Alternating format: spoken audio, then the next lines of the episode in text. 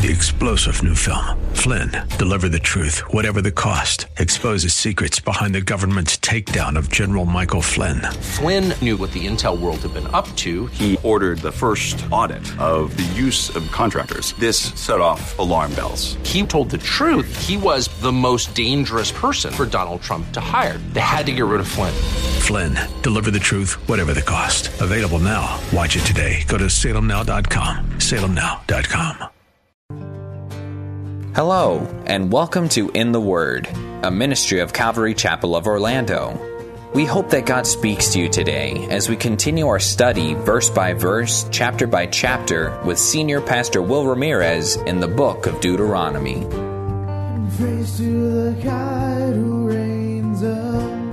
We have seen God work the miraculous by liberating the Israelites from their bondage to Egypt. God gave them His moral law and the civil and ceremonial laws by which they would interact with Him and with each other. Though they had failed and broken their covenant to God, Israel was shown mercy. God had been preparing a new generation to enter the land promised to them. Moses was going to die soon. He wrote Deuteronomy so that the next generation would remember how faithful and awesome God had been despite the Israelites failing and wandering the desert for 40 years. We join Pastor Will in Deuteronomy chapter 1, verse 7. Now, when we do this, we're going back 39 years in history. And what the Lord is saying, you've dwelt here long enough. I've given you everything you need to succeed. We've been here for a year. I've given you my law. I've given you my commandments. I've established a covenant relationship with you. You have everything you need to succeed. Now go. What do they need to succeed in? Well, verse 7 Turn you and take your journey and go to the Mount of the Amorites. If you go back to Numbers chapter 10, it gives the summarized command. We actually get more details here. But it just gives a summarized command that they got up and they went to go toward the promised land. But here we see God's full promise to his people when he tells them to go. And the full promise is astounding. He says, I want you to leave here and take your journey and go to the Mount of the Amorites. The word mount, it doesn't mean a specific mountain, it just means the hilly country of the Amorites. The Amorites were the predominant Canaanite people group. So when it says the hilly area of the, of the, Amorites, it refers to all of Canaan. Okay, there were other ites there, other Canaanites, but they were the predominant group. Moses here, when he says, "Go to the hilly area of the Amorites and unto all the places that are close to it, whether they're in the plain, in the hills, in the vale, in the south, the seaside, that's all the land of Canaan." And Moses, as if he wants to make sure that we understand that, he says, "To the land of the Canaanites." So the hilly country of the Amorites is the same thing as the land of the Canaanites. And the idea here, of course, is as he's describing this, is the land there. And if you're at Israel with us, you know it. It's the land of hills and valleys. That's all it is. It's hills and valleys, hills and valleys. And so Moses says, you know, I've given all that unto you. I want you to go and take your journey to all the places that are there. I've given all of it to you. Moses includes every inch of ground in Canaan when he gives it to Israel. But what's interesting is that God's instructions to take that land, take the land he has for him, don't stop there. He also says, and this is the part we don't get Numbers. And unto Lebanon, all the way from Lebanon unto the great river, the river Euphrates. Now, if you have a Bible map in the back of your Bible, that's a huge amount of land. In the days of King David, they controlled the area of Lebanon and then to the east where Syria is, but they never got anywhere close to all the way to the Euphrates. But that's the land that God had promised them. God intended Israel to conquer not just the land that was over the river, but the land that they're in now. The land that they have defeated some of it already. See, it's almost like, you know, they're wondering, going, it was an 11 day trip here. Why are we here? And it's like the Lord says, I brought you around here because I've given you this land too. You know, it's funny because sometimes you wonder, like, why did they fight these other people if that's not part of the promised land? It is part of the promised land. All that land was promised to Israel. And Israel never, ever has experienced being in control of all the territory God promised to them. And yet, God gave it to them as a gift. It says in verse 8, Behold, I have, which means pay attention, this is important. Behold, I have set the land before you. That phrase there, set, it means to gift to you, to offer you, or deliver it into your hands. He says, It's all yours. All you have to do is take it. He says, I have said it before you. Go in and possess the land which I promised to your forefathers and unto their seed after them. This is important because it reveals two things to this new generation about their God. First off, it shows them that their God is good. It shows them that their God is good. He doesn't ask us to do anything where He hasn't gone before us to make a way. He doesn't ask us to do anything that's not good for us. He is good to us. And if you're going to be someone that loves God supremely, you have to know that. You have to believe that with all your heart. The times that I'm not doing what I'm supposed to do, that God tells me to do, is because I don't trust Him. I don't, I don't love Him supremely in that area because I don't believe that's what's best for me. I think this is best for me. And I go and take that course of action. It's crucial to understand this point that God is good. Their God who's giving them all these laws, all these commands, He is good. But the second thing that it would teach this new generation about God is that He's not the one who failed. He's not the reason that they were 40 years in the making on an 11 year journey. Israel is the one that failed. Which means the question of why are we here right now is answered by saying, not because that's where God wanted you to be. I understand that it's difficult. When we disobey God and we experience the consequences, life stinks. it's not fun. But it is incredibly illogical for you to shake your fist at God and to say, Why are you letting this happen to me, God? When you completely ignore his commands and you do what you want to do. That, that's not reasonable.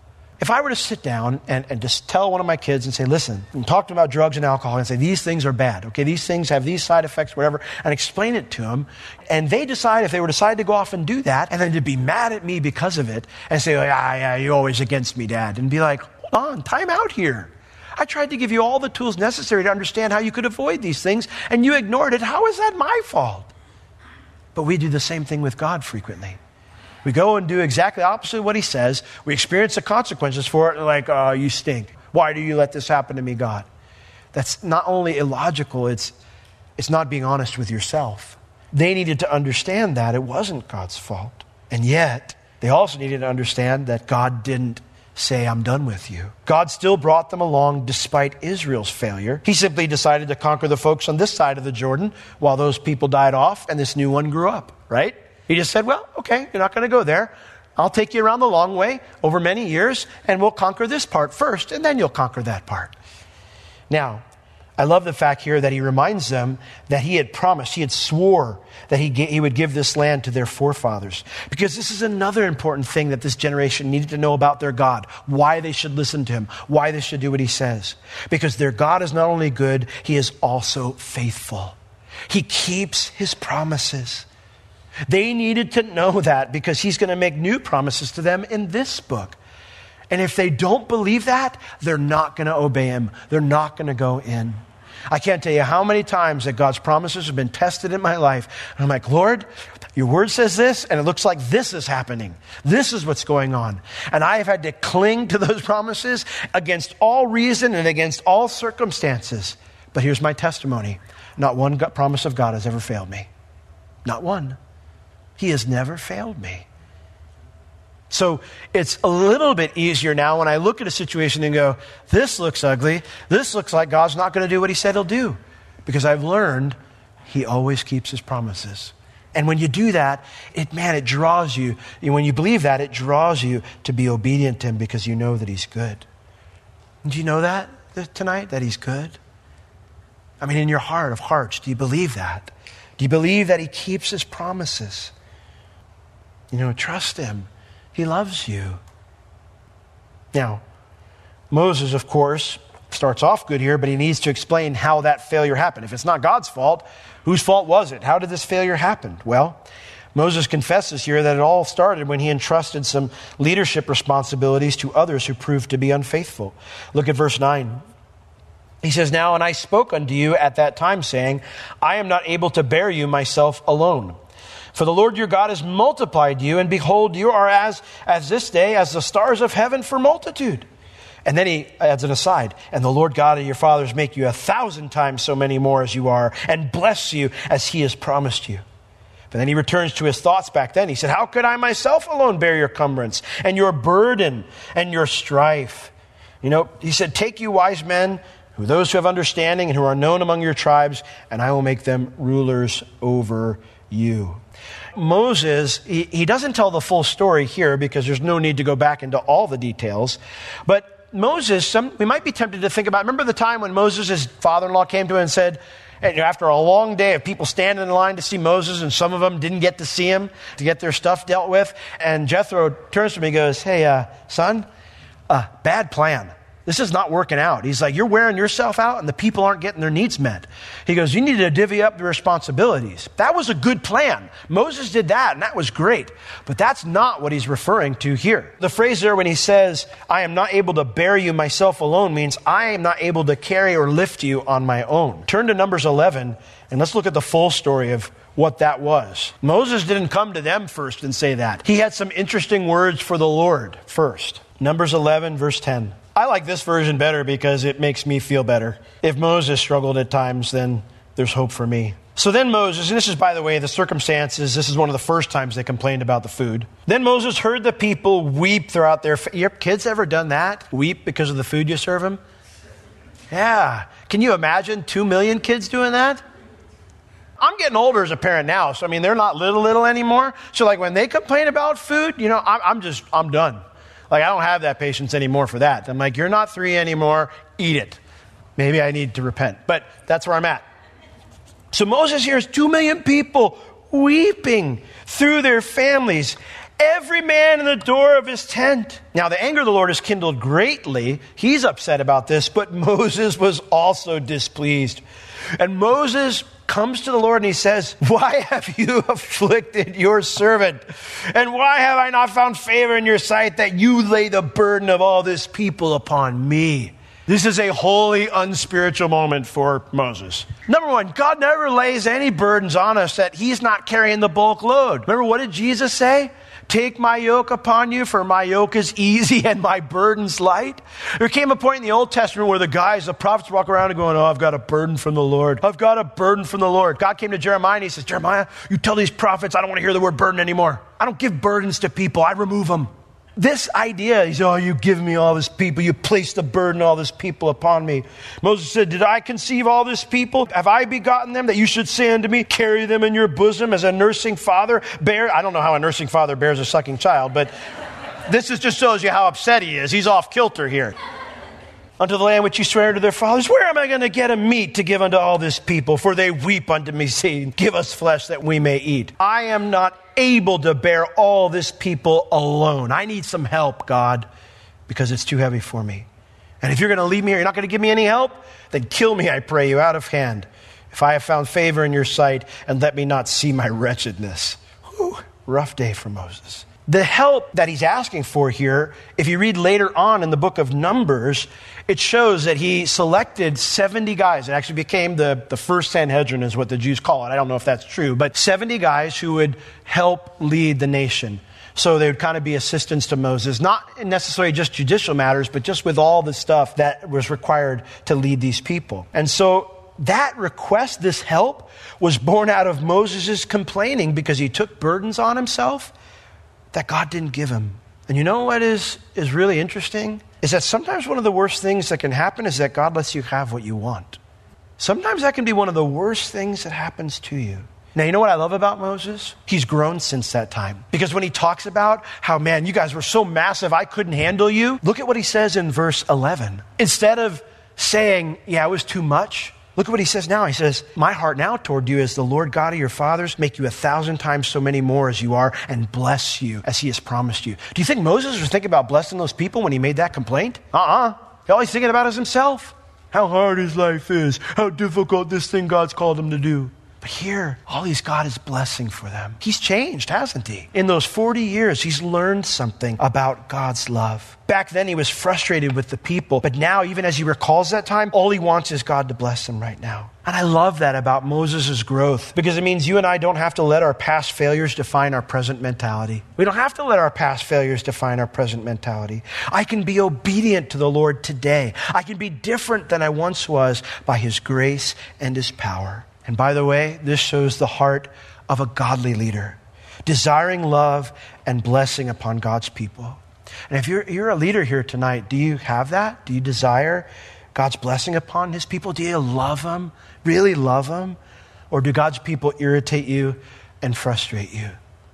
If God's people are irritating you and frustrating you right now, then it's time to repent and let the Lord do some surgery on your heart. Moses oversaw the selection of these men, so they weren't bad men. Verse 14, it says, And you answered me and said, Well, the thing which you have spoken, it's good for us to do. So I took the chief of your tribes, wise men, they were wise men and known, and I made them heads over you, captains over thousands, and captains over hundreds, and captains over fifties, and captains over tens, and officers amongst your tribes. And I charged your judges at the time. So he coached them, he gave them instruction.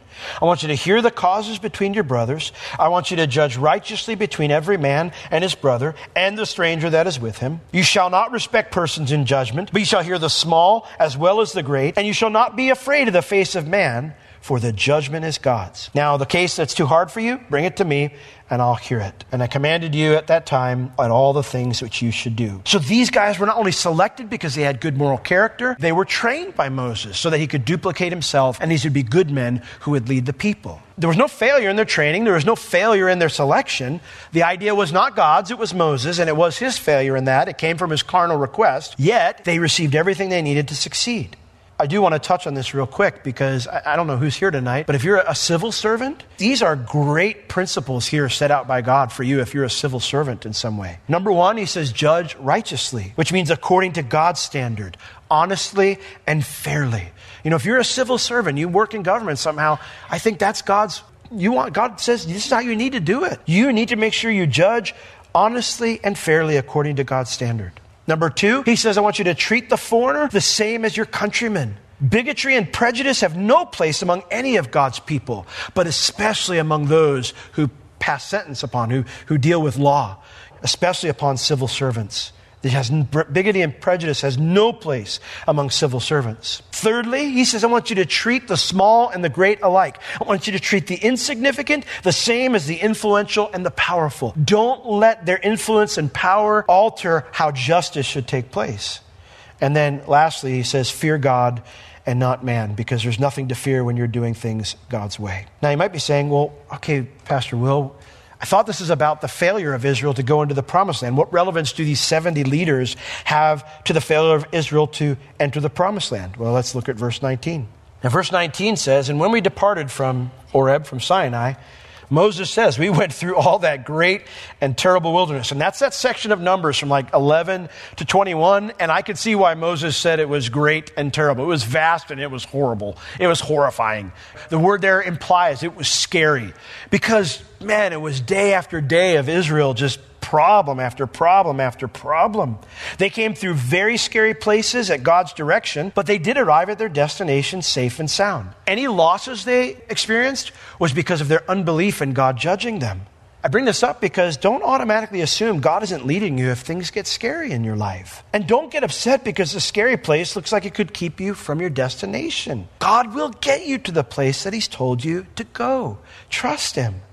Moses brings this up because he knew that they were discouraged when they arrived. For it says here, we, went, we departed from Horeb, we went through all that great and terrible desert, which you saw by the way of the mountain of the Amorites, as the Lord our God commanded us.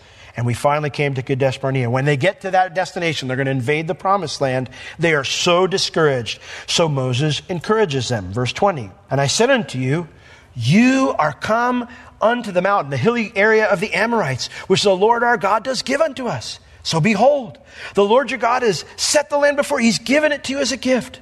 Go up and possess it, as the Lord God of your fathers has said unto you. Fear not, neither be thou discouraged. That's the plan. Go up, not send spies. Verse 22. But you came near unto me, every one of you, and said, um, we want to send men before us, and they shall search us out the land and bring us word again by what way we need to go up and into what cities we shall come. They come and present this to Moses that, you know, uh, we don't want to go up just yet, Moses. We want to check out the lay of the land. We want to find out what we're up against here. Moses, he thinks it's a good idea. He says, and the saying pleased me well. And I took 12 men of you, one from each tribe. According to Numbers 13, it lists the 12 men who did that. Guess who they were? 12 of those men who were part of that group of 70. These were the men that Moses asked for help that God never designed him to have, that he was born out of his complaining and bad attitude. They were trained right. They had all the, the, the moral and whatever capabilities to say, oh, he'd be a good leader. But these are the guys who end up getting Israel in trouble. Why? What happened? What went wrong? It says, verse 24, and they turned and they went up into the mountain, and they came into the valley of Eshcol, and they searched it out. And they took of the fruit of the land in their, hands, and brought it down unto us, and brought us word again, and said, Oh, it is a good land, which the Lord our God does give us. Now, we know the full story. Moses doesn't give the full story here. The spies, the only thing he lists here is the important thing. The spies confirmed that God's promise that he was bringing them to an awesome place to settle down. They confirmed that. When they went into the land, they said, Oh, it is everything that God said it was. Did God ever lie to them and say there'd be no battles to fight? Nope. Did he ever say that there wouldn't be any obstacles? Nope. God never told them, oh, you're just going to walk in and there'll be no obstacles. He never said that. But he told them the land is an awesome, awesome land. They confirmed that God's word is true. But they rejected the power that God gave them to lead the people through the obstacles that awaited them there. And instead, they chose to give in to fear. And so, why don't you turn to Numbers 13? And I'm probably going to close with this tonight because it's a sober reminder to us. And let's begin in verse 27. And they, the spies, told him, Moses, and said, and the people, we came unto the land where you sent us, and surely it flows with milk and honey. And here's the fruit of it. They had brought back uh, specimens. Nevertheless, the people are strong that dwell in the land, and the cities are walled and very great. And moreover, we saw the children of Anak there, the, the giants. The Amalekites, man, they dwell in the land in the south. The Hittites and the Jebusites and the Amorites, they dwell in the mountains. The, they're everywhere. The Canaanites, they dwell by the sea. There's no easy route as that's going, you can imagine the people are getting all worried and concerned. Oh, oh, oh. And so it says Caleb stilled the people before Moses said, Ah, forget about that. The plan. What's the plan? Go up. Let us go up at once and possess it, for we are well able to overcome it. But what did these leaders do? What did these men that Moses had selected, prepped properly, but it was never part of God's plan for them to be his helpers? They said, it says, the men that went up with him said, No, we are not able to go up against this people, for they are stronger than us. And they brought up an evil report of the land which they had searched unto the children of Israel, saying, The land through which we have gone to search it is a land that eats up the inhabitants thereof. And all the people that we saw in it are men of great stature. And there we saw the giants, the sons of Anak, which come of the giants. And we were in our own sight like grasshoppers, and so we were in their sight. In a moment, Moses will say, when you heard that, notwithstanding all the good things, that the fact that God's word held true, you decided instead to believe that God hated you, and that's why he brought you to this place. They didn't believe God loved them. And isn't that where obedience starts? We love him because he first loved us. If we're going to love God supremely, we need to know that.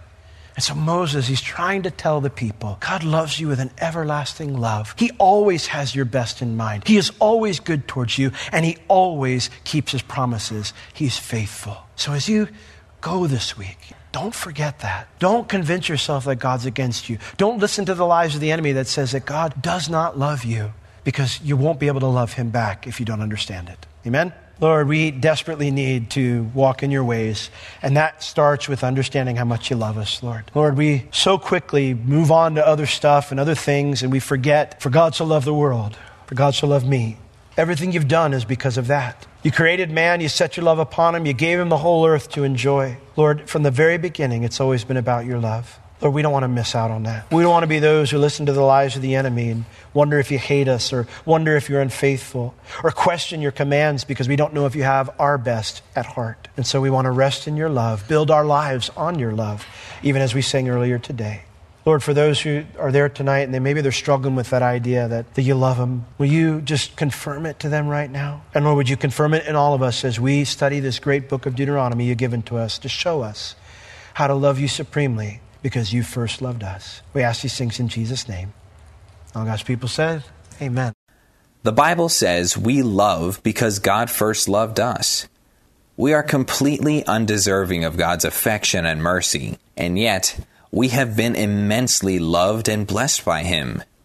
When we consider His goodness, His faithfulness, His mercy, it becomes easier to love Him and trust Him. This is the basis for our obedience, that we love Him and want to please Him he loves us.